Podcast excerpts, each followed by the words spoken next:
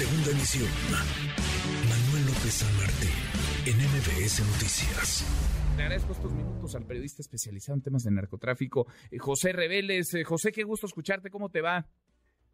Muy bien, Manuel, a tus órdenes. Pues tienes toda la razón en cuanto que no es un no es un tema local, ¿no? Ni nacional, es, es un tema internacional en el que el más afectado está resultando ser los Estados Unidos y por eso ha estado presionando desde hace tiempo, desde que vino Joe Biden y mencionó en su discurso es la palabra fentanilo.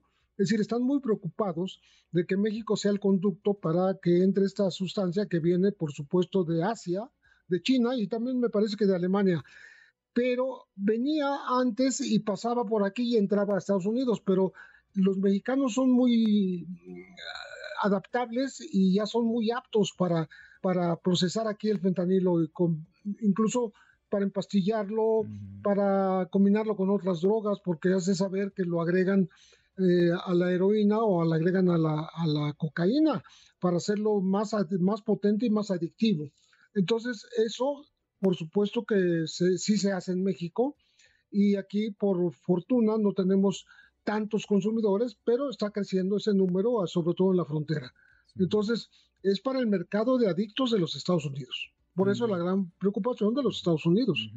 Ahora, decía hoy el presidente López Obrador, incluso leía una carta que le envió al presidente de China, Xi Jinping, pidiéndole ayuda, apoyo para frenar el envío de fentanilo a México que la, esta droga no es que necesariamente se esté produciendo en México, es decir, que México no es el eje o no es el centro de la problemática. ¿Cuál es la ruta del fentanilo realmente para entender ante qué estamos? Porque sí, en efecto, es un asunto ni siquiera regional, es, es global, ¿no? Si hablamos de China, de México, Estados Unidos y no sé cuántos otros países participen de, de este menjurje en torno al fentanilo, José.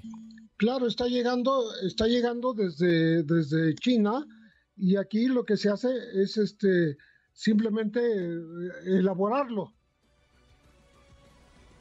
¿Elaboran? Perdón. Sí, sí, sí, sí, sí, sí. Sí, sí se, se, se, junta con otras este, sustancias y, se, y se manda a Estados Unidos, pero ya, ya para, listo para el consumo.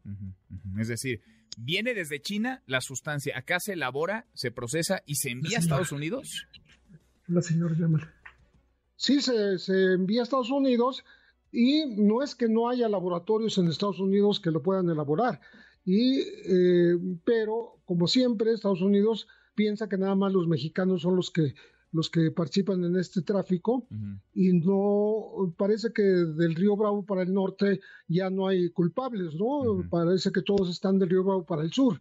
Ese es el gran problema. Si es un problema internacional, pues vamos cooperando, ¿no? No, no es un asunto local ni regional.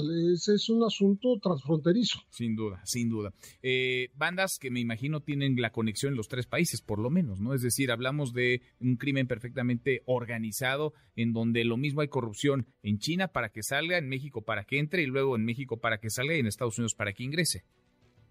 Por supuesto, eh, y en la coyuntura de, de la captura de Ovidio, se habló de que él era el, que manejaba los laboratorios de mentanilo eh, en Culiacán.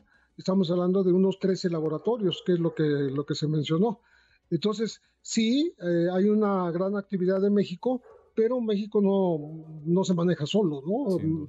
Es un, el, mercado, el consumo es el que está exigiendo esta producción y esta, eh, que, que, que el surtidor sea nuestro país, que tiene una enorme frontera con Estados Unidos, muy porosa, 3.200 kilómetros de frontera, pero por ahí pasa lo que sea. Sin duda, sin duda. José, qué gusto escucharte como siempre, gracias. Te mando un gran abrazo. Otra vuelta, muy buenas tardes. Redes sociales para que siga en contacto: Twitter, Facebook y TikTok. M. López San Martín.